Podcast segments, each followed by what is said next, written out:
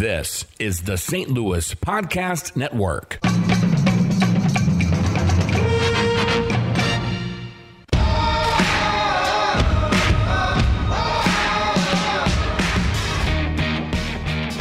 You're listening to the Last Man Up podcast, part of the St. Louis Podcast Network. Matt Berger, Clay Byersdorfer, and Andy Hanselman alongside. Wherever you are listening to us, whenever you are listening to us, we hope you are well. I'm well. Are the first time that the four, the three of us have been in the uh, Same room. in the same room together in three weeks. Three weeks. Boys Wow. are back in town. You guys have grown since then. Since last time I saw you, I think you guys have grown. You look taller. I feel older and wiser. I'm tanner. I know that I'm much more tan. You are, yeah. I saw the pictures of you like lounging in the pool and everything. Yeah, we've done. Old, we said, went "Yeah." went down to uh, Old Kinderhook the uh, week before the fourth, down at the old LOTO, and uh, had a great time down there. Uh, couldn't play golf. Why couldn't you? Well, I was diagnosed uh, the week, but that's or the week the week prior with this bone spur on the back of my heel. You and Donald. You and Donald Trump. Me and Donald Your- Trump. your bone I know a lot about bone spurs, and they're not great. Although I don't think bone spurs have ever stopped him from golfing. No, probably not. But I'm under advice from my doctor not to play golf. So uh, For how long? Yeah, is this a permanent thing? No, just just until further notice. So I had an Okay. MRI. So anyway, it's it's it's cutting into my Achilles. Oh, Yeah, and it's fine if I'm just doing normal stuff. okay. But if I try to get any sort of activity at all, and being a big boy, I need lots of activity to you know counteract some. Otherwise, I get bigger, Absolutely. and uh, it hurts like a mofo. when you walk, when I walk. So if I uh, I play golf uh, a couple Sundays ago, and I uh, yeah I couldn't walk that night, and then I woke up the next morning and couldn't still couldn't walk. Wow. that's not good. No, not good at all. So I had an MRI on Friday, my first MRI ever. Those are not fun. No, it was not, it wasn't really a good time. They're not fun. I've had one done before. Yeah, you had to lay perfectly still for about mm, I think it was in there thirty minutes, but it was just my foot in. They didn't. Oh have- well, that's not bad at all. Then. Yeah, they didn't like have- my my uh, the, when I had an MRI done it was completely different. But go ahead. Yeah, so they just had my foot in the machine. I my entire body wasn't in. Thank God. Okay. Because I'm, I'm looking at this thing. I'm like, I asked the tech. I'm like, I'm gonna fit in there. He goes, Yeah, we'll get some Crisco out. We'll get you in there. I'm like, you Never, son of a, never a good phrase you would hear at a son of a hospital. bitch. Eh. yeah, Yeah. yeah. He's like, No, I'm not putting you in there. Just your foot's going in. So Well, see, when I had an MRI done, I thought I tore my right bicep. So I had to have, it- had it uh, had to have an MRI done, and how I had to lay in, and I my whole body had to go in. I couldn't just stick my arm. My whole body had to go in, and I had to lay on my stomach with my arm, my right arm, straight out, but slightly elevated, like above my head. did they give you something to put it on? No, You just had to hold it there. I just had to hold it, and they wanted me to hold it and not move, not don't move. Yeah. and not move for forty five minutes. Yeah. is what they wanted me to do. Yeah. And like it's a tight fit. It's it's snug. It's a very tight fit. And I wouldn't say I'm claustrophobic, but everybody is to a certain extent. Yeah. Sure. And that was yeah, I started to freak out and I'm like, yeah, get me the bleep out of here. So And when they when they look at the when they look at the image the first time around, they're like, uh, well, yeah, we really couldn't tell what's wrong, so we're we're gonna need to do it again and you can't move. And I'm like, well, I explained to them how they had me lay in there. And I go, it wasn't exactly comfortable or easy. no. So so they gave me a mild sedative to try to like help me relax. I had to go back in there again. This time I was only in there for about 20 minutes. oh, okay. And mm. then they said, "Well, we can't see what's wrong with your bicep. You probably just have some scar tissue in there. Just kind of lay off the weightlifting for, you know, maybe about a month or two, Yeah. and then see if see if it'll feel better after that." I hope that they can sonar this thing and blow it up because I looked at I googled pictures of the surgery to have that done. See, that's where you went wrong. Oh, and never go on never WebMD. do that. Never. it was from Mayo Clinic. Now you got ankle cancer. Congratulations. No, I don't have ankle Went cancer. down. I'm, I'm good. I'm, Just I'm good. spiraled down from there. So it's about a um about a three inch incision that they make, and they actually have to disconnect your Achilles to get it off, Is that and then big, reconnect it. and then reconnect it. So what that means, since there's also very little blood flow in that part of the re, in that part of the body, the actual wound could take up to three months to heal. Ooh. and you may not return to pre-surgery uh, levels of activity until one to two years That's not good. after the surgery. All for a little. I mean, it's it's it's microscopic almost. But it's causing that much pain. It's that much- causing that much pain. that's crazy to think about. Something that small calling, causing that much pain. You know what else causes a bunch of pain? Dexter Fowler has caused a bunch of pain. Wow. Well, I mean, before we pivot that way, I don't Good get we, well, we haven't talked. To, we haven't talked to Clay in a while, so I was going to Yeah, see what- Clay's uh, Clay's a traveling man. what Clay's been up to. I mean, we, we know Black Ops. You can't talk. Black Ops, indeed. Yeah. uh, yeah. No, it feels good to be back, boys. Um, I was gonna add. I haven't. I've had a few MRIs, but I was gonna add to that a CAT scan. So you send through the. It's a very similar machine. The big whirring, like flashing lights. It looks like you're going on a roller coaster. Yeah. And uh, that's like my, not moving your neck or your head or blinking or anything, just staring straight into the light. Um, but that's my that's my Don't addition stare to at the story. light. When uh, Uh. when I had my MRI done, we'll get the Dexter Fowler here in a little bit. There's Oh, yeah. plenty to talk about. totally. Uh, when I had my MRI done, it did give me a great idea for the TV show Louie. Uh, the the FX show with Louis Oh, with C.K. Louis CK. when it was still on. That's when I had my MRI done. And when you're in the MRI machine, you hear like yeah, It's like a forklift almost. a little bit, and it sounds it can it kind of sounds a little bit like bad dubstep. If you know what dubstep music sounds Yeah. like, it sounds like bad dubstep. So I had this idea for an episode of Louie where Louie is having an MRI done, but you don't know that until the very end. But at the very beginning, he is like out walking the streets of New York, and he runs into like this young girl, not like not young, but like you know, twenty something year old little hottie, mm-hmm. who invites him to go to this club. So he goes to this club and where they're playing lots of that dubstep music that sounds like an MRI machine. Right. And you know, they're he and the girl are pounding shots and they're getting hammered and she's getting flirtatious and she's dragging him out on the dance floor and she's all over him. And he gets a little too excited. so my idea for Louie is that he falls asleep when he's in the MRI Uh-huh. and has a wet dream while he's in the MRI. And when he comes out, he's embarrassed about the mess that he has created. I think that would be a fantastically funny episode of Louie. It's I, it's got some promise. I'll give you that. I think It it'd be sounds- funny. I mean, sounds I. I want to see your I want to see your writing credit. yeah. well, I want to see a script first before Yeah. I commit well, to anything. I mean, okay, the show is no longer on the air, so No. you don't have to worry about is it. he busy or something? Uh, well, I think he's kind of untouchable right now, which Yeah, is kind of funny when you think really about get what a he was job. doing. Yeah, really can't get a job right now. Kind of can't get a job right Mm. now, but America loves a comeback story, so give it like another five years, provided he doesn't do anything else. He all might be able all to of come those back. guys are going to have comeback stories. E True Hollywood specials. Probably. How I, I came hope so, back 'cause from I- being a creep. Kevin Spacey is just is, is an incredible actor. That, That one, one- That one was. I don't. I don't know if he's going to come back from that. No, one. he probably if, won't. If but he didn't come back, I wouldn't care because that whole situation was just that, gross that, for so that many one different that one's a reasons. little bad. but Frank Underwood is so awesome. Well, that show's dead and buried. So I mean, No, it's coming back Well, but without him, without him. When Yeah, you have but what's- and, and really, they should make Roseanne Frank Underwood. oh, they should There you go. Can you imagine Roseanne. Roseanne, and uh, uh, what's her face, Claire? Yeah, What's what's her name though? Underwood. Robin Wright Penn. no, Robin Robin, Wright. Wright Penn. Can you imagine the two of them? there you go. That's hot. Be a worse version of Veep. when uh when the, the Illini hired uh was it Bruce Underwood of the is the head coach of the uh Brad. fighting Ill- Brad, Brad Underwood. Brad Underwood. Yeah, I was doing You're like thinking of Bruce Weber. I was thinking of Bruce Weber. Brad Underwood. I was like, well, now Claire would have done that full court press there. now I didn't want to do that. now, someone that I would love to see make a comeback is Dexter Fowler. Oh yeah, he might. yeah. I, you know what? If they I change mean, managers. There we go.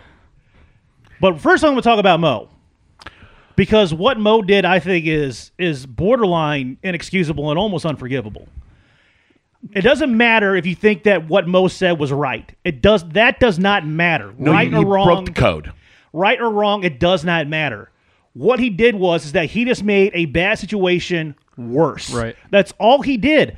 I don't understand what the point was of calling him out. If you're if you've been living in a cave and you have no idea what John Mozeliak, the president of uh, baseball operations, the highest ranking executive in the Cardinals organization, what he did, he was on Scoops with Danny Mac, the podcast that Dan McGuire, the the or Dan McLaughlin, the voice of the St. Louis Cardinals, does, and he said that a lot of people have been. I, here, I got the quote. I've had a lot of people come up to me and question his effort and energy level. Uh, and those are things I can't defend. I try to create opportunities for him, but if it's at the expense of other players who are hustling and playing hard, I can't if it's at the expense of other players who are hustling and playing hard.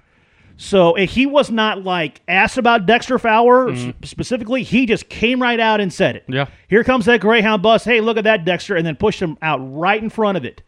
So was this to motivate Dexter Fowler? Because I don't think that's what's going to happen. I mean, if, you, if, if the way to motivate players is to call them out in public, when's that ever worked?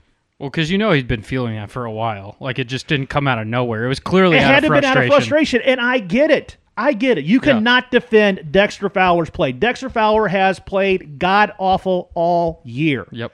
No one can tell you otherwise. And know what? No one else knows that? Dexter Fowler. Dexter Fowler knows how bad he's been. Yeah. He may not agree with, you know, how they're handling it, but the, I mean, I, I I know the BFIB is not going to believe me. Dexter Fowler does care. Believe it or not.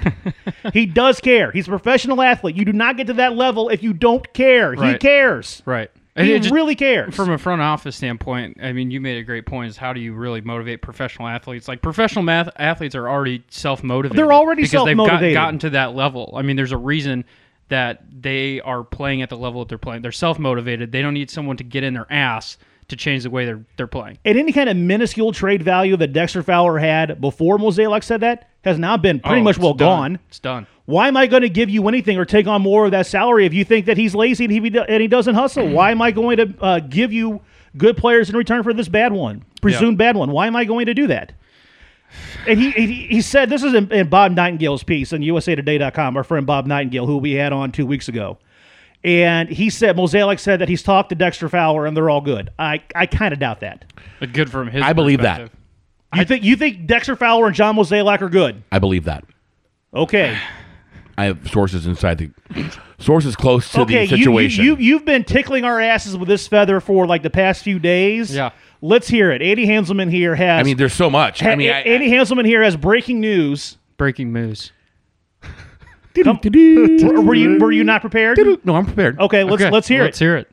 Fowler hates Matheny and hasn't talked to him in a while. Fowler absolutely hated moving from center field and leadoff, and it apparently has screwed with his head. I believe it. Okay. He shows up late every day, isn't around much in the clubhouse at all. Uh, Matheny doesn't have the clubhouse and hasn't in a long time. I believe that. Molina hates Matheny. I believe that too. Uh, the coaches were divided last year. Uh, Oquendo hates Matheny. No, Oken- Oquendo hates Fowler. Oquendo does not like Fowler. And the Latin players love Oquendo. Well, yeah, I believe that. Oh so yeah. I mean, I mean that. But so I mean, so the Latin players, there, there's a division in the clubhouse. Now, th- I don't want you to say who it is, but this is this is not somebody like this is not like comments on the uh, STL Today forum This that is not you're a reading. this is not a No. fan with This is fan with someone that this is someone who's well connected. yes, Okay. very well connected. Uh, veteran players uh, aren't getting anything they need from Mabry. Um, in terms of instruction, in terms And- of individual anything. coaching, Anything. anything. anything. Well, if you read this piece that Bob Nightingale wrote on USAToday.com, I mean, Matheny kind of says, "Yeah, you know what? Like, I, I, I'm under pressure. The you know, you put it all on me." And then he go like, find you know, all you single fellows out there who might be listening to this podcast, find yourself a girl who will defend you the way that uh, Mike Matheny defends John Mabry because it is something else. well, they're cute. basically married, according to my source close. Well, to, I mean, according to what he just said in this in this Bob Nightingale Yeah. piece, they're pretty much well married. Talking about how how how unfair it is to criticize John Mabry. What do you mean it's unfair to criticize John Mabry? The team doesn't hit. If the team doesn't hit, you're going to criticize the hitting coach. Right. Just because, like last year, you thought the team wasn't pitching well, you got rid of David Lilliquist, Yeah. who actually was doing, in my opinion, doing a good job. I thought Yeah. so too. So you get- demonstrated that he'd been a good pitching coach for a he- while. Absolutely. Last year was the that was the team's strength was how Yeah. good the pitching was. Yep. So you get rid of the pitching coach, Mm-hmm. and then you keep the hitting coach, and you're still seeing the same problems on offense. It speaks for itself. It speaks for itself. I, I kind of want to go back before There's you, more. Okay, but before you continue on, I want to let's go back with what Mozeliak said. And I, another thing that really kind of rubbed me wrong about it is that he did this when Dexter Fowler was on paternity leave. I mean, come on. Yeah, that Yeah. was That's a really crappy thing to do. When the guy's timing. away, you know, he's excited. He's got a new baby coming in. And he can't this- defend himself. Yeah. Maybe, oh, wait, that, eh, but okay, maybe this will give him like a new lease on life. You know what I'm saying? Like Mm. he's already married, he's already got an adorable little girl. Now he's got another one. Maybe this will give him a little pep in his step. Right. You know, something to kind of look forward to. Hey, you know what? I got a new daughter. I want her to be proud of me. Mm-hmm. I'm going to go out there and give it my all. I mean, just just so bad for him all the way around. Continue though. Uh, there's also an issue with the Bible thumping Okay. in the uh, clubhouse. Bible thumping. Yeah. They're not happy. Uh, some of the players are that. And players are not coming here because of Matheny. But Okay. also, players know that St. Louis is racist. Oh my god. That the fans are. Yeah. well, And that's causing and that's causing a, a big problem with generating trades, signing free agents. It's just the general culture of St. Louis. Okay. there's merit to that, but I mean, I'm not. I'm not going to argue with that. But it, I- it's I'm really not- anywhere you go. I'm not either. You're right. It's not like we've cornered the market on that. No, not I'm sure all. they they're, kind of battle the same things in Boston as well. Sure. I'm not making an excuse for St. Louis because I. I mean, I've seen it. I don't know if you guys Oh. watch that those Facebook Live games, but they get out of hand Oh, wha- quickly. Quickly. Well, okay, quickly. but there's one where what's what's the uh, the Twitter handle? It's like base. It's like baseball's best fans. Best Add- fans, that's STL, I think, or base. Add, yeah. add, add baseball's best fans, and what they do is they you know retweet every racist, homophobic I- uh, tweet from from Cardinals fans. And, the, it, and it's a very busy account. Absolutely, it's busy. I mean, it got so bad to the point where Dexter Fowler and his wife shut down their Twitter handles. Yeah. Jeez. I mean, because everybody's got it. Every Twitter's like a loaded gun. Everybody's got to go out there and get their hot take. The uh, the On, fi- de- on, I mean, and I saw people, e- even people I consider friends of mine, still going after Dexter Fowler, even in games where he's not playing. It's Yeah. like, let it go. Yeah, Let it go. Let it go. yeah. and sadly they won't. And no, they won't. I don't understand it. speaking of letting go, uh, according to my source, that Matheny's done at the end of the season. Okay, well, if that's the case, I think honestly, I think Matheny needs to be done now. It doesn't make much sense for. I mean, because Well, here's here's the, well here's the reason why I would do Okay. it. Let me say this, and we'll get to you. Then Yeah, we'll get yeah. to we'll get to Craig Edwards from Fangraphs, who's going to be joining us here. The reason why I would let him go now is because everybody's clamoring for Jose Oquendo. Jose Mm-hmm. Oquendo, Jose Oquendo, Jose Oquendo. I have no idea if Jose Oquendo can manage.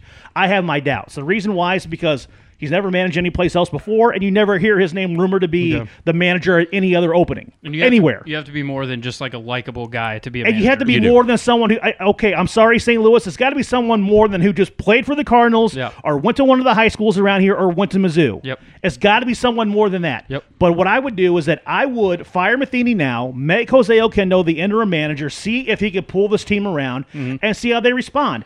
If the team responds positively and they make a good run, or maybe make it to the playoffs, and the team improves.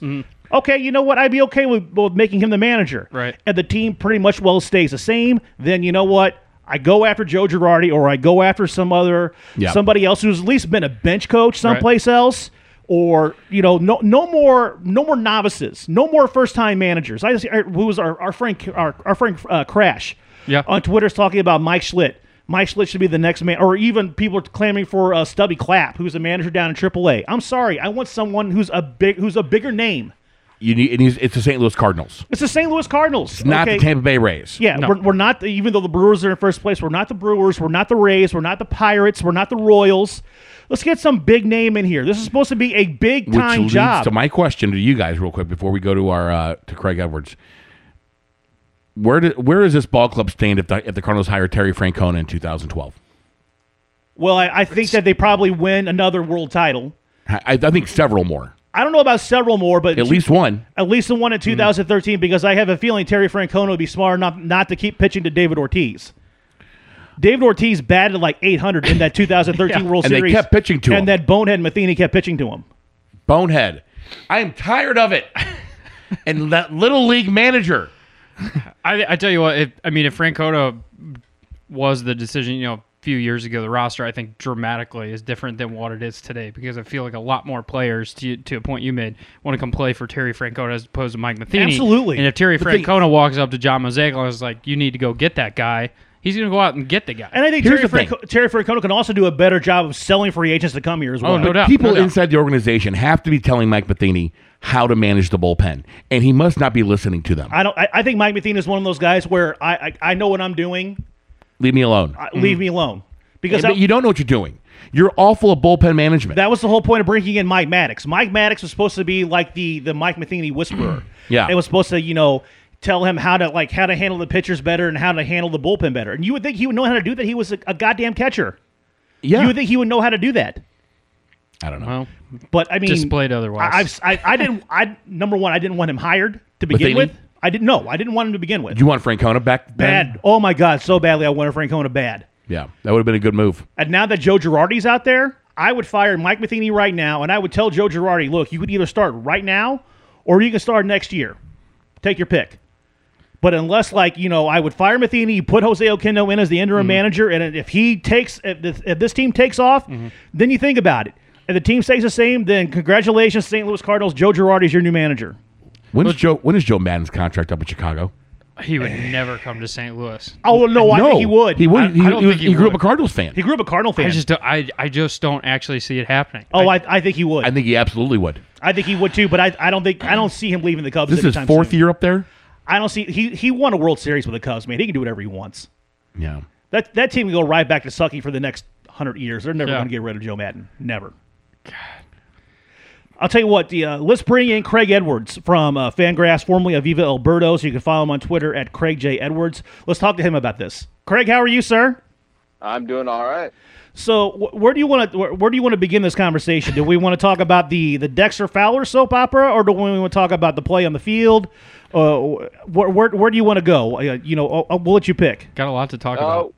we can get Dexter Fowler out of the way. That's. That's what we were talking about before we had you on, and and Andy Hanselman had some uh, some juicy nuggets there. I'll, I'll kind of recap because I know that you, that uh, that you weren't on on the air with us, but apparently Dexter Fowler and Mike Matheny, that's true. Those two cannot stand each other. Uh, that the that the veterans in that ball club are not a fan of Mike Matheny. Is that or correct? Uh, John Mabry. or John Mabry. Yep. And that the Latin players all love Jose Oquendo, and Yep. Jose Oquendo does not like Dexter Fowler. That is correct. So basically, we've got high school located at Busch Stadium. Absolutely. What do you make of that, Craig Edwards? well, you know, you know what would solve all that is winning.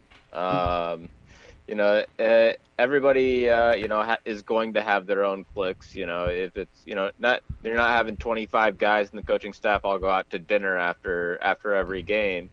But uh, you know, people just get along a lot better when when when you're winning, and uh, the, the Cardinals just haven't been doing enough of that this year.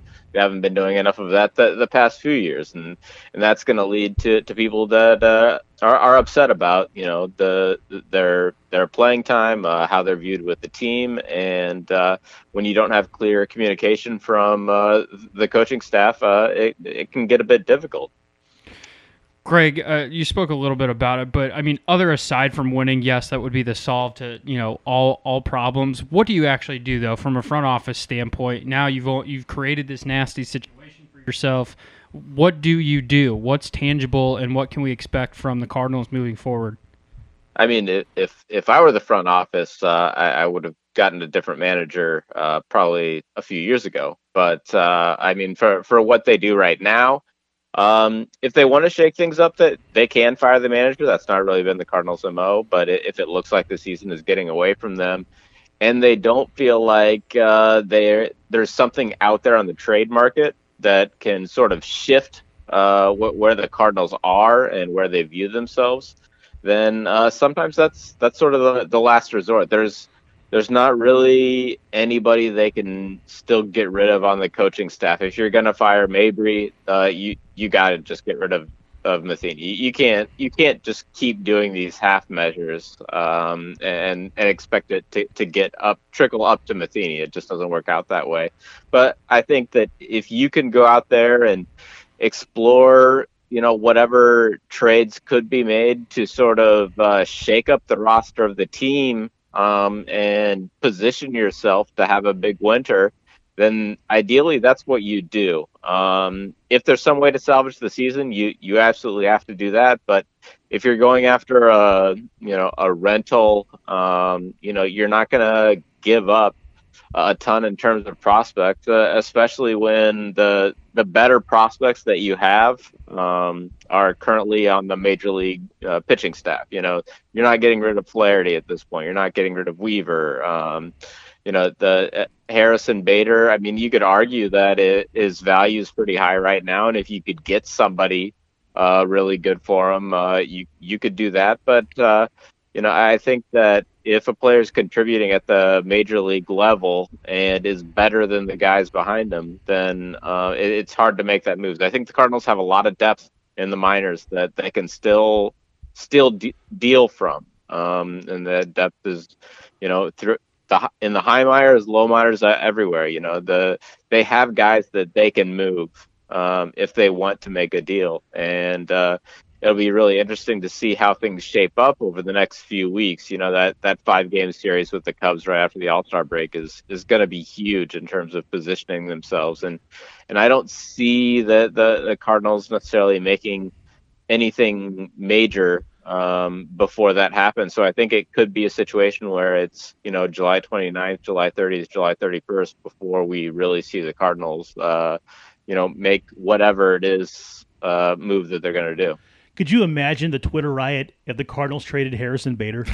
oh my God. the Twitter riot that would happen if they traded uh, BFIB's new pet. That would not be pretty. Craig Edwards joining us now from Fangraphs. You can follow him on Twitter at Craig J. Edwards. So, uh, John Mozeliak has said that he has reached out to Dexter Fowler and that they are they're now good. That they that he's cleared the air with Dexter Fowler and they are now on good terms. However, Dexter Fowler and Mike Matheny do not like each other and ha- are not talking to each other. Apparently, Dexter Fowler was not happy being moved from the leadoff spot and being moved from center field. If you're the Cardinals, what can you possibly do with your highest paid player? I'm hearing things that that, that teams are not going to make the trade for Dexter Fowler unless the Cardinals eat like 30 million of his 50 million dollar remaining contract. That's a lot. What do you what do you do if you're the Cardinals? Well, you know, they made a similar move last season when they uh, traded Mike Leake. Uh, you know, it's interesting that this, you know, the the second straight year that you know the the Cardinals have, you know, gone out and had a sort of mid-level free agent, you know, in the eighty million dollar range when they sort of missed out on their better targets, whether it was through trade or free agency, and and they they were able to move Leake uh, fairly early, and you know they, they didn't have to eat very much of that contract. But uh, Leake was he was doing okay. He wasn't doing great. He was doing well enough that, that they could move him, and uh, that's not the case for Dexter Fowler. So I, I don't know that there's a a real situation out there unless the Cardinals wanted to take on somebody else's bad contract. Um, yeah, so it seems like you try to play him, you know, maybe three times a week or so, hope that he, you know, reestablishes himself, and then um, you you look at whether or not you still think he can be productive going forward with the Cardinals, or if uh, you you look to eat a little bit less money uh, in the offseason. But right now, I don't know that there's much that that you can do. Craig, um, I have heard that um, Mozeliak is done defending Mike Matheny. If that happens, what do you think that does for the rest of the season for the Cardinals? I mean, you know, it, he's sort of, you know, fired those shots across the bow over the the past few seasons about, you know, how this year was an important was. You know, he's he's dismantled the coaching staff that Matheny had previously. I mean, you know, I, he's he's put the message out there um, you know, he he went out and traded for Marcell Ozuna, which was the big bat that you know the Cardinals thought they needed. He gave Mike Matheny Greg Holland. I mean, and that just completely blew up in, in Matheny's face. I mean, you know, the I, I think that from a front office perspective, you know, it's Mozeliak maybe could have done more um, to to make the Cardinals a, a, better contending team, but at the same time, he's he's done a lot of catering to Mike Matheny and what Mike Matheny wants, and uh, in, in, terms of building a roster. And uh, at, at, this point in time, uh, I don't know why he necessarily would do a lot of defending Mike Matheny. I mean, at, at some point in time, when you don't make the playoffs in three years, if you don't put it on the manager, then you're putting it on yourself for for not for not building that roster that that makes the playoffs. And you know, 99 times out of 100, the the person isn't going to put it on them. They're going to put it on uh, somebody else. And I think that Mozeliak obviously feels he's put together a good roster. Do you feel like they put together a good roster, Craig? Because I sure don't. look, I mean, they they they put together another 85 to 90 win team. That's the same thing they've done done the past three years, and uh, you know, you know, not two years ago they they won 86 games and finished a game out of the playoffs. Uh, last year it was 83 games. That's underperformed a bit.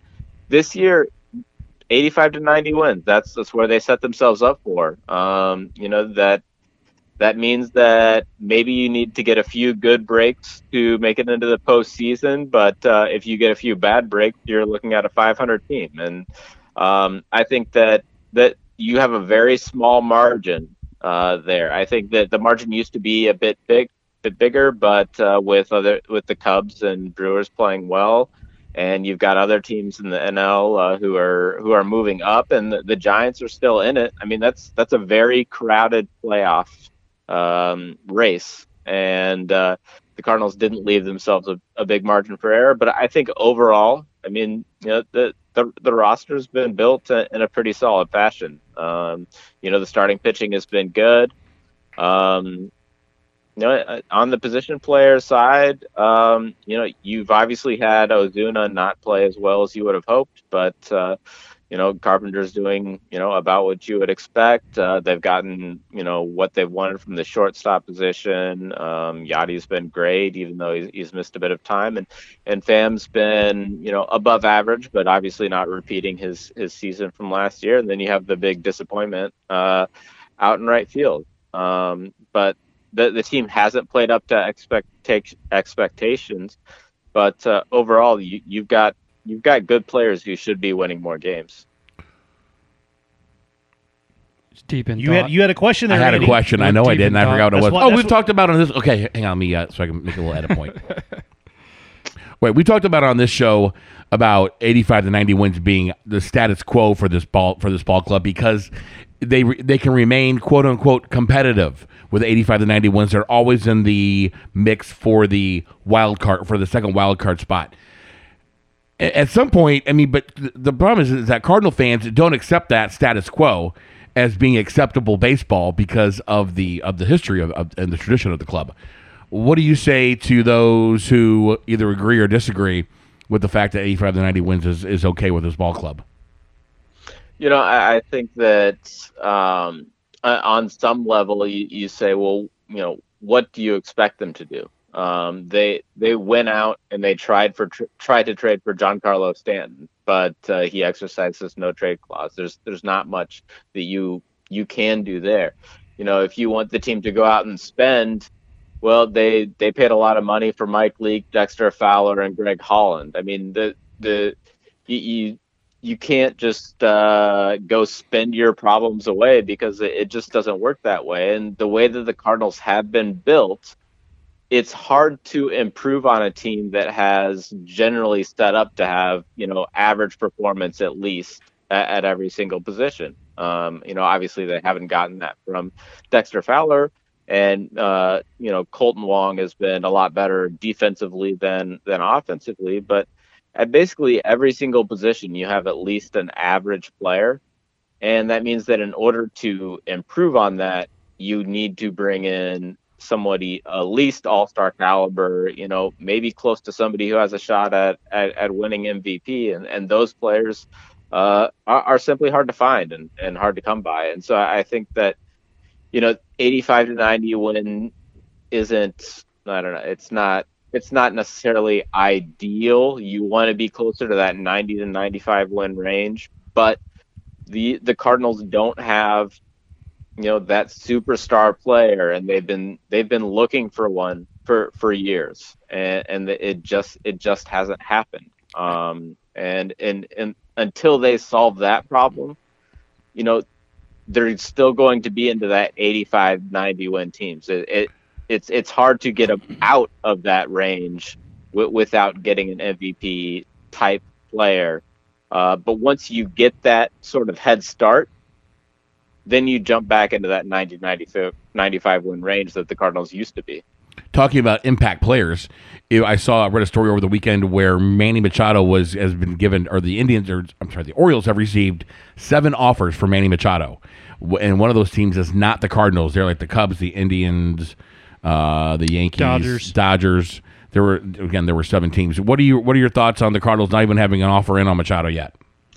I don't know. I think it's it's hard to read too much into you know the the rumors, um, and it's possible that the Cardinals have had discussions and you know had you know discussed different players and not necessarily made an offer. I think it's it's hard to read too much into exactly um, what their interest is. Um, you know, I it's you know, right right now, um, you know, Manny Machado would probably make a difference on the Cardinals. I don't know what they're asking for. If they've received seven offers, um, they're probably getting some pretty good offers, and and they should probably take one of those. Uh, I heard the Cardinals uh, offered Tito soon. Landrum and Vince Coleman. Autographs. yeah, I heard the Cardinals Not- offered not the Tito players, Landrum and, Van, Yeah. and Vince Coleman Not the players, autographs. autographs. Yeah, I don't. I don't. Well, let's. I wouldn't. Pat, maybe the Orioles would take that. I don't know. Craig Edwards from Fangraphs joining us on the phone. Uh, Craig, we've always heard that the reason why uh, the Cardinals do not go into full blown tank mode like the Cubs did and the Astros did is because the fans of St. Louis demand excellence and they would not accept it. However, what they're putting on the field right now, the fans don't really seem to be accepting either. I think the fans actually would accept they brought in or they kept all their prospects and just played them, knowing that they're prospects, knowing that they're young, and knowing that they're planning, like they're striving to to to, to build something and to be better. I think right now the most frustrating thing, at least from from my perspective, I'm sure I'm speaking for many people, with the Cardinals is that we don't see any kind of plan. And kind of like what the Joker said in The Dark Knight, people don't seem to freak out when things go according to plan. I'm not seeing a plan. But if they had like Harrison Bader in center field, and let's say they didn't trade for Marcell Ozuna, and you have Mag Sierra in one of the corner outfield spots, and then you know maybe you don't uh, trade for Fowler, you don't sign Fowler, you have Tyler O'Neill, and you put Tyler O'Neill in one of the out, other corner outfield spots. You have that young outfield, you got the young pitching staff, the young infield with the young and uh, and Kolten Wong, Yep. and with Luke Voit maybe at first base Yairo Munoz. and Yairo Munoz. What, what, I mean, do you think the Cardinal fans would be okay with like a young core that they're trying to develop in Yadier Molina, or do you think there's no way Cardinal fans would accept that? Oh no, they would not accept that. Uh, I what what Cardinals fans will accept is winning. Uh, and it, I don't think if it matters if the team is young, if the team is old, if uh, they're highly regarded prospects, if they're you know like you know free agent signings. What what Cardinals fans want is to win. And the the problem is that not that they don't have a plan, it's that they're not in the playoffs. And you know when you're talking about what the Cardinals fans are putting up with, you know, it up until this point, you know, fans still show up, and until fans stop showing up, That's what it um, yep. It's it, it's it's hard to to to sort of show the front office, hey, you know, this is what we're about to lose. Um, you know, I I think that you know playing the young guys is fine up to a point. Um, you know, but if that's the case, do you not sign a guy like Miles Mikolas because he's not going to be in the rotation, and you know now he's an all star? Sure. I mean, Yeah. you know, you you, you, you sort of No, I, I understand what you're saying, but I think the fans would be okay playing, understanding that, hey, you know what, they're young, as long as they try.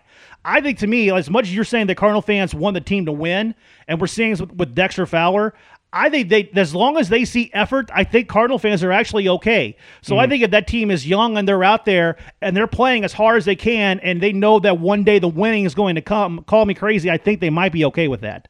I think uh, Matt Carpenter in April might disagree with you because I think he was trying pretty hard.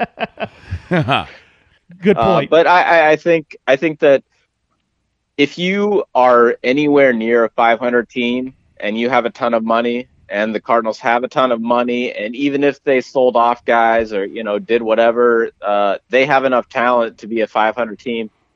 You you cannot rebuild. You cannot tank. You need to go for it. Um, and and I, I think that that's where the Cardinals are at right now. And you know they've got maybe you know, a bad contract in Dexter Fowler, but there's a lot more teams that have a lot more bad contracts than than what the Cardinals have in, in Dexter true. Fowler, and and and they've got a they do have a, a lot of good young players who are who are deserving of playing time, and you know, I think for the most part, um, you know, they they get sort of what they deserve. They they they they push through. It doesn't always work out that way, but but most of the time um, young players get some sort of uh, a, an opportunity.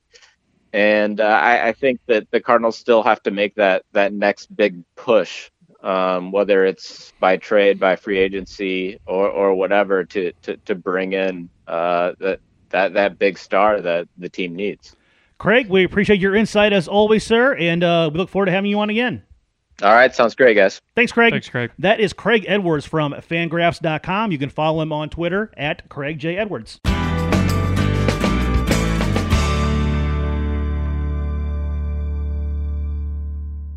You're listening to the Last Man Up podcast, part of the St. Louis Podcast Network, STLpodcast.com. Matt Berger, Clay Byersdorfer, Andy Hanselman is going to step aside and have a cigarette while we talk about NBA free agency. you can follow me on Twitter at Matt underscore Berger. You can follow Clay on Twitter at Ton of Clayton. And you can follow Andy on Twitter at Emo6, IMO6. So it was one week ago today. I was sitting on my couch getting ready to watch The Last Jedi. I think I might be the last person on earth to have seen that I movie. just I just saw it recently. too. Okay, so I started to watch it, and then I get the notification on my phone that LeBron James has decided to sign with the Los Angeles Lakers. And I'm like, yep, turning off the movie because I'm going to be distracted for the next several days. Right. LeBron uh, shunning his hometown team of the Cleveland Cavaliers and heading for La La Land, signing a four year, $150 million contract. Uh, a lot of people were not surprised by this because these rumors have been going around for the past two years. I was a little surprised by it because to me the Lakers are not even close to winning another title. No. Uh, they, I mean, they kind of flirted with, uh, you know, the eighth seed in the Western Conference last year, but other than that, I mean, this Lakers team is not good. They're young, Mm-hmm. Yep. but they're not very good. Yep. Um, and LeBron is still trying to, at least I thought he was, trying to run down Michael Jordan, even though people who who think that you know he's not in the same conversation as Jordan are always going to think that. Right. But I'm thinking, hey, you know what? He still wants to try to get Right. at least another three titles. Yeah.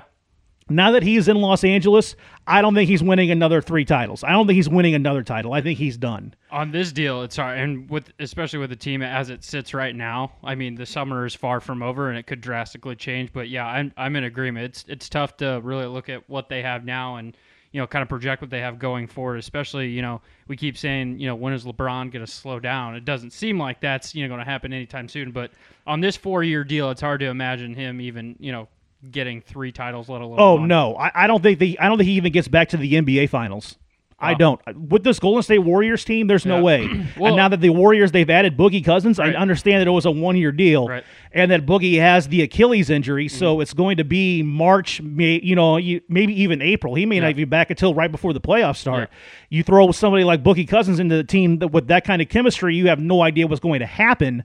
But He's an all star caliber player. He's an all-star caliber player. He's a great player. He Yeah. may be a little bit of a knucklehead and a head case, but I mean, he he's not. I don't think he's a danger or anything like No. that. He's not going to go outside and, and you know cause a bunch of havoc and get arrested. Right. But he's never been to the playoffs. You know, so there's there's something to that as well. Right. Still, even without Boogie Cousins, this Lakers team was not good enough to take on the Warriors. Even if they add Kawhi Leonard, They're still not good enough. they're still not good enough to take on the Golden State Warriors. Yeah. Mm-hmm. And that Warriors team is young as well. Yeah. Now, they do have some free agents that are going to be coming up in the next couple years. One of them is Klay Thompson. Mm-hmm. They might be able to poach the Lakers, might be able to poach Klay Thompson from them because, you know, Mychal Thompson, his father, played for the Lakers during the Showtime era and is a current broadcaster in Los Angeles. So there's a good chance they might be able to take Chris or Michael or Klay Thompson from the Golden State Warriors. But I think the reason why, and everybody knows this about LeBron, the reason why he went out to Los Angeles is because of the the entertainment industry that's out there. I don't know if you've seen the movie Trainwreck with Amy Schumer and uh, I have. and Bill Hader. He wasn't bad in it. wasn't bad. I actually he's actually he's, He's pretty actually pretty funny. good. Now he's not going to win an Oscar No. anytime soon, but and he's going to be typecast. Yeah. But I could see LeBron, you know, getting into the entertainment industry. He had a TV show on Starz that Space he was. Jam 2. He's got Space Jam 2 coming out, but he had a show on Starz that he was the executive producer for. Yep. I think that I've heard Colin Cowherd say this as much as I hate to give Colin Cowherd credit on anything, that he is in the third stage of his career, No doubt. He's which think- is the mogul stage. Right. Hey, you know what? I'm starting to think about life outside of basketball. Yeah. I need to be where the action is. When I was in college and I had a screenwriting class, you know, teaching you how to write scripts. And, you know, the instructor said that, you know, if you are lucky enough to have a you know a, a studio interested in one of your scripts, don't you like if you're not from Hollywood, you have to say, but I'm thinking about moving out there because Hollywood likes convenience Oh yeah. and they like having you right there. They don't want to have to fly you from St. Louis or New York or Miami or Chicago. They want you right there. They said the reason why it took Scorsese so long to get an Oscar is because Scorsese doesn't live in Hollywood. Scorsese lives in New York. And I'm convinced that Scorsese only got his Oscar because Jon Stewart shamed everybody Shamed them. Shamed them. When 3 6 Mafia won an Oscar for It's Hard Out Here for a Pimp, yeah. for Best Song from Hustle and Flow, Yeah. Jon Stewart goes, In case you're scoring at home, that's 3 6 Mafia 1, Martin Scorsese 0. And everybody went, Ooh. Yeah. Everybody's like, Yeah, that's a bad look. so That the next year, look. he directs The Departed, and he finally gets his long. Uh, long deserved Oscar for directing The Departed. Yeah. But I can understand why LeBron's going out there, though. Oh yeah. I mean, he's 33 now. Four year deal. That puts him at 37 years old. I Well, mean, yeah, he'll be 34 in December, so kind of like at the start of the season. Yeah. It's. I mean, that's a that's a long NBA career. He'll play nearly Absolutely. 20, 20 years And in he, the he, signed, he signed for chump change. I mean, it's not really. No, 150 million. But the funny thing, I, I want to say who tweeted this out. Isn't it AAV 40 million a year or something stupid? Something like it was. It's four years, 150 million. But someone tweeted out that he's making the same amount as money, uh, the same amount of money as Jacoby Ellsbury. Oh. Like Jacoby Ellsbury has like a 100 150 million dollars remaining on his contract, and so does LeBron. so that just proves you like how ridiculous the baseball contracts oh, are. oh yeah, for sure. But I mean, LeBron's out there. I mean, he's he's got so many endorsement deals that He's not hurting for money. not at all. No. I think he's going to be okay. But earlier we were talking about, you know, even if the Lakers get Kawhi, mm-hmm. they're still not They're beating still not- the well, Golden that, that and the West is, I mean, chock full of teams that Absolutely. can compete right now. I mean, it's pretty much the West versus the Celtics. I mean, the, the Sixers are going to be good next year from the East, you know, standpoint. Celtics are going to be the Raptors will be there, you know, but it's a West, it's a Western Conference dominated NBA.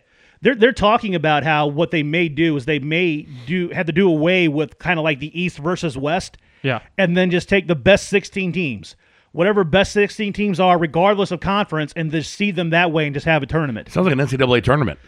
It, it kind of does. The only thing that will be a series instead of one and done. Right. But I mean, there's been people in the. There, it's funny. Owners in the Western Conference have been pushing for it because you want to see kind of like you. You may have a team that's gonna that won like you know 50 games, and it's to be out in the second round, and you're gonna have a team like in the Eastern Conference that maybe was lucky to get there, and they may have won like 40 games, and they're going to make it to the Eastern Conference I think they're going to dilute it down so much. You're going to have 160 NBA teams, 68 teams make the tournament. Yeah, you know what? St. Louis still won't get one. We still won't get one. Still won't get one. East St. be- East St. Louis will get one, but St. Louis won't get one. They'll put one in Kansas City. They'll put one in Columbia, but they won't put one here. Right. But the the reason why I was bringing up Kawhi Leonard, the mess is going on in San Antonio with with him and Kawhi Leonard. It's kind of mirroring uh, mirroring what's going on here in St. Louis with the Cardinals. And if you think Oh, yeah. about it, the the Spurs and the Cardinals are very similar. You're talking about teams that are in smaller markets that people view as model organizations Fiscally conservative. fiscally conservative. You don't hear them make bad moves, bad trades, Right. sign bad contracts, and are are always seem to be in it. develop talent really Develop talent really well, and always, you know, the Spurs more recently have a, had a better run of luck as far as winning titles go. Yeah. The Cardinals went from 1982 to 2006 without a title. Won one in 2006, won one in 2011, sh- and mm-hmm. should have won another in 2013. Right. So that was kind of Spurs-ish right there. They've also had a Hall of Fame head coach for ever and a day now. that as well. But you're seeing the mess that's going like Kawhi Leonard's not even talking to the Spurs. Yeah. And Kawhi Leonard is not one of those diva type athletes. No. I mean, like right now, if I were to play you audio of Kawhi Leonard, you would have no idea because no one knows what his voice sounds like. He never does any interviews. He's not in commercials. You never hear him talk. Like he doesn't even show any emotion on the court. Still drives a really piece of shit car. Yeah, he Right. drives like an old beat up car that he had like his rookie. He's still wearing cornrows for God's sakes. No, no one else is wearing. No one else is sporting the rows anymore. Latrell Sprewell is out there somewhere just clamoring even and just Spree- asking for more. Even Spree's telling him to get a new haircut. So uh, it's it's so strange how the Cardinals are going through their situation with Dexter Fowler, and the Spurs are going through a similar kind of thing with Kawhi Leonard. Mm-hmm. It's from organizations that you usually don't hear that kind of turmoil. Oh, It's crazy that from both organizations' standpoint, how much it get it gets blown up now more with the you know evolution in social media technology and how much information gets distorted. We live in the era of fake news, Matt. Well, it took De- it actually took Deadspin a few days to finally pick up the Dexter Fowler spo- uh, the Dexter Fowler Wow. story, because you know Deadspin cannot stand the Cardinals. No, So I was expecting like the very like that afternoon for them to pick it up, but I don't think they picked it up until Dexter Fowler had that interview with Mark Saxon from the Athletic. And Mark Saxon like flat out asked him, "Do you enjoy playing for the Cardinals?" And after a, a brief pause, he said, "Well, we've had our ups and downs." To me, that says, "Hell no, I have not enjoyed my experience here he one put on bit." the PR hat. Real yeah, he fast. real quick. And seeing from what we've heard, I mean, it makes sense. Oh, yeah, yeah, Absolutely, yeah. it does. I mean, so that's why I mean, a change at the top could change this guy's A, a, attitude. cha- a change at the top would help, but the other thing is going to hurt, and that's something that like, we that we talked about, and that's gonna that's gonna play this this region forever, mm-hmm. and it has forever. Yeah. It has. I mean, I'm, and I, I'll be honest with you, I have no idea how you change that around. You I don't either. It 'Cause- changed society as a whole. You ca- and you can't. You can't. You can't. Bill Maher said it best. There's two things that racists hate: being called racist and black people. It's like, mean, Chris, it's, that's like Chris it's Rock. pretty true. It's- Who's yeah, more it's, racist? It's not wrong. White people or black people? Black people. You know why? Because we hate black people too. I don't hate black people, by the way. That's- But- that's, that was quoting Chris Rock. I, Yeah. I do not understand how um, the Cardinals have gotten to this point where they're. I don't even enjoy watching them. It's t- it's. T- I was telling Andy today uh, on the way in that I didn't even s- watch the game. I haven't been watching the games lately. I watched the game yesterday and I watched the one today, and that's the first time in probably over a week. The, Yeah. the, the weekend series against the Braves, I didn't watch one minute. I'll probably pick it back up when they fire Matheny or Mozeliak retires. One, one He's not going two. anywhere. But yeah, Mozeliak's Yeah, not and I going would- anywhere. And, to, and I'm joking when I say that, but it to your point too. It, it's tough to see because you know that from Dexter's Fowler, Dexter Fowler's point of view, like it's never going to be you know 100 percent you know all hugs and happy feels.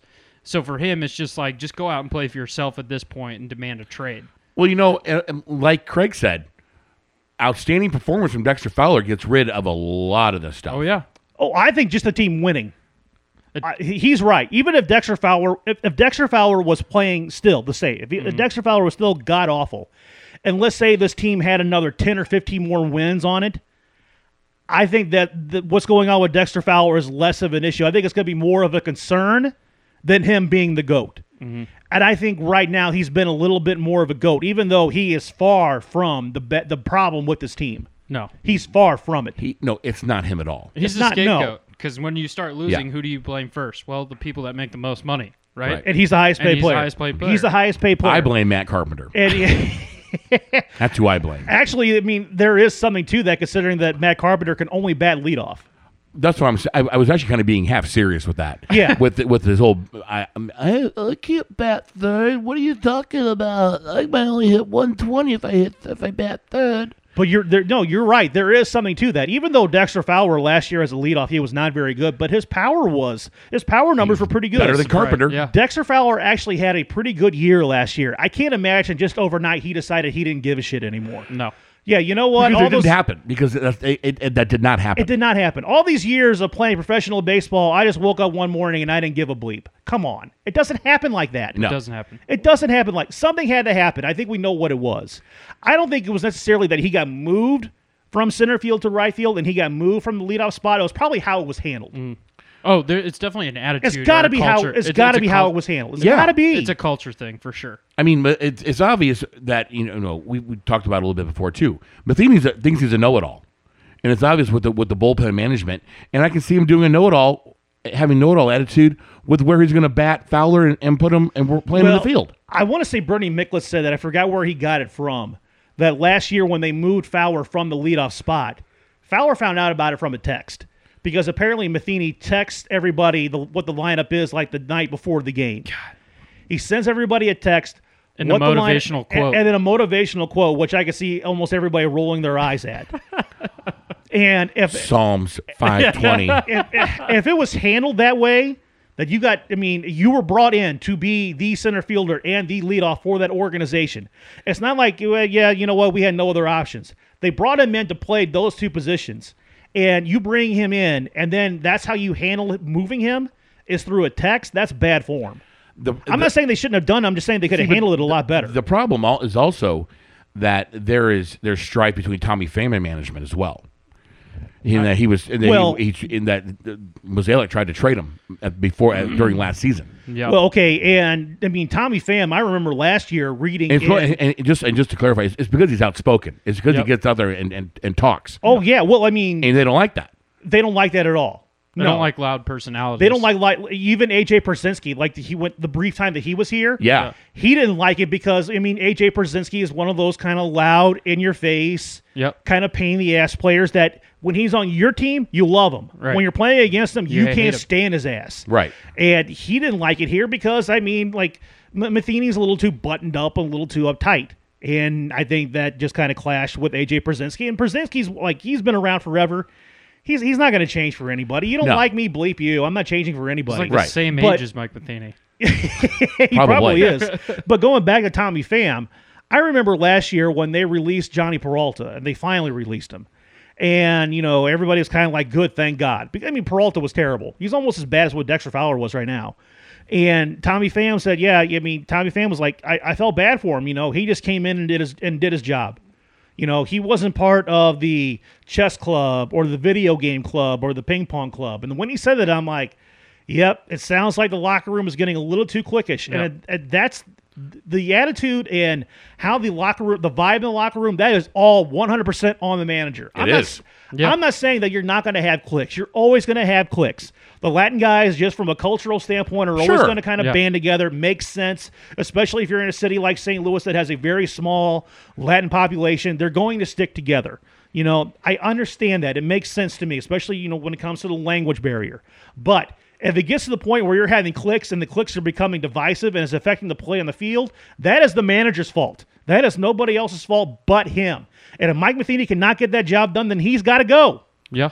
I, I think Matheny should watch Major League and, and watch how watch how. I I take I would take Lou Brown right now. Take God Lou rest Brown. his soul. Lou Brown is dead. I would take R.I.P.. Lou I would take Lou Brown's corpse right now instead of Mike Matheny. I would take a lot of those guys. I think the manager from uh, Bull Durham too. Oh yeah. Lollygaggers.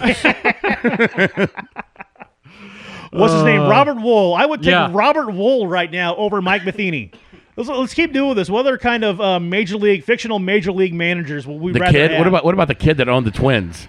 I'm trying to think of other Danny sports Glover and. Angels in the There Outfield. Yeah. we go. Danny Glover and Angels in the Outfield. Take Danny Glover right now. I would take Danny Glover. I'm trying to think of other baseball movie managers, and right now, like the, the oh, one what about Durham, the uh, one in what, Major League, the Hey, I can no. think. Uh, uh, what's his name? Uh, Diabetes. Wilford Oh, Brimley. Wilford Oh, Brimley. well, yeah. He was the uh, manager in uh, The Natural. That's right. Oh. Wilford, I'd take Wilford Brimley right now. Tom Hanks and uh, A League of Their Own. oh my God, yes, give me, There's no crying in baseball. give me Jimmy Dooley. Yeah, give me Tom Hanks and A League of Their Own managing this club. Avoid and I don't, Jimmy I don't care if they that what it is? lose Jimmy Dugan, that's it, Jimmy Dugan. game all year. I'll go out and The, the, support the, that team. the best the best part of that movie is whenever the kid goes running up to him, he goes, "Hey, can I have your autograph?" and he signs the baseball and it says, "Wow, avoid the clap, Jimmy Dugan." And he runs, and he runs away and he goes, "That's a pretty good advice." yeah. So right now, we would rather have the corpse of Lou Brown, Danny Glover, Robert Wuhl, uh, Wilford Brimley. Wilford Brimley, and Tom Hanks. Those are our top five yeah, movie and the kid fr- and the kid from uh, and the kid manager from uh, uh, what? Angels in the Outfield. no, no, no, No. It was his grandpa died and left him the baseball team, so he was like the owner for for the. Uh, what was it Rookie of the Year? No. It was one of Oh, those kids baseball that's movies. a- odds are I haven't That's seen That's another one is uh, Bill Brickma from Rookie of the Year. There we go. yeah. who was the who? the who Was it, was it Tony Danza uh, a manager in one of those movies too? No, Tony Danza was in. he, he uh, played for the Cardinals. No. and and who's And the boss? who's the boss? Yeah, that's, right. He did. That's right. Tony Micelli. Tony Micelli. Yes. yes. All fine. Can't, all should be on the short list for 20, 2018, 2019. All people we would rather have than Michael Matheny. Yes. Anything else you'd like to add before we wrap this episode up? I, I, that ends it for me. I'm pretty good. I'm pretty good. Happy note to end on right there. Hanselman, anything you would like to add? Uh, happy birthday, America. Happy yeah. birthday, America. What'd you do on the 4th?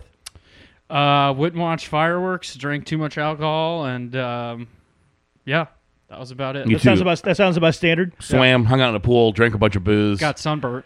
Got sunburn. No, I'm past sunburn. I'm all Yeah. you just, I'm all tanned You and look jacked, good. dude. You look good, man. I mean, my, my my arm hair's blonde. I'm looking good. You look good. And then we went and watched fireworks down in Granite City.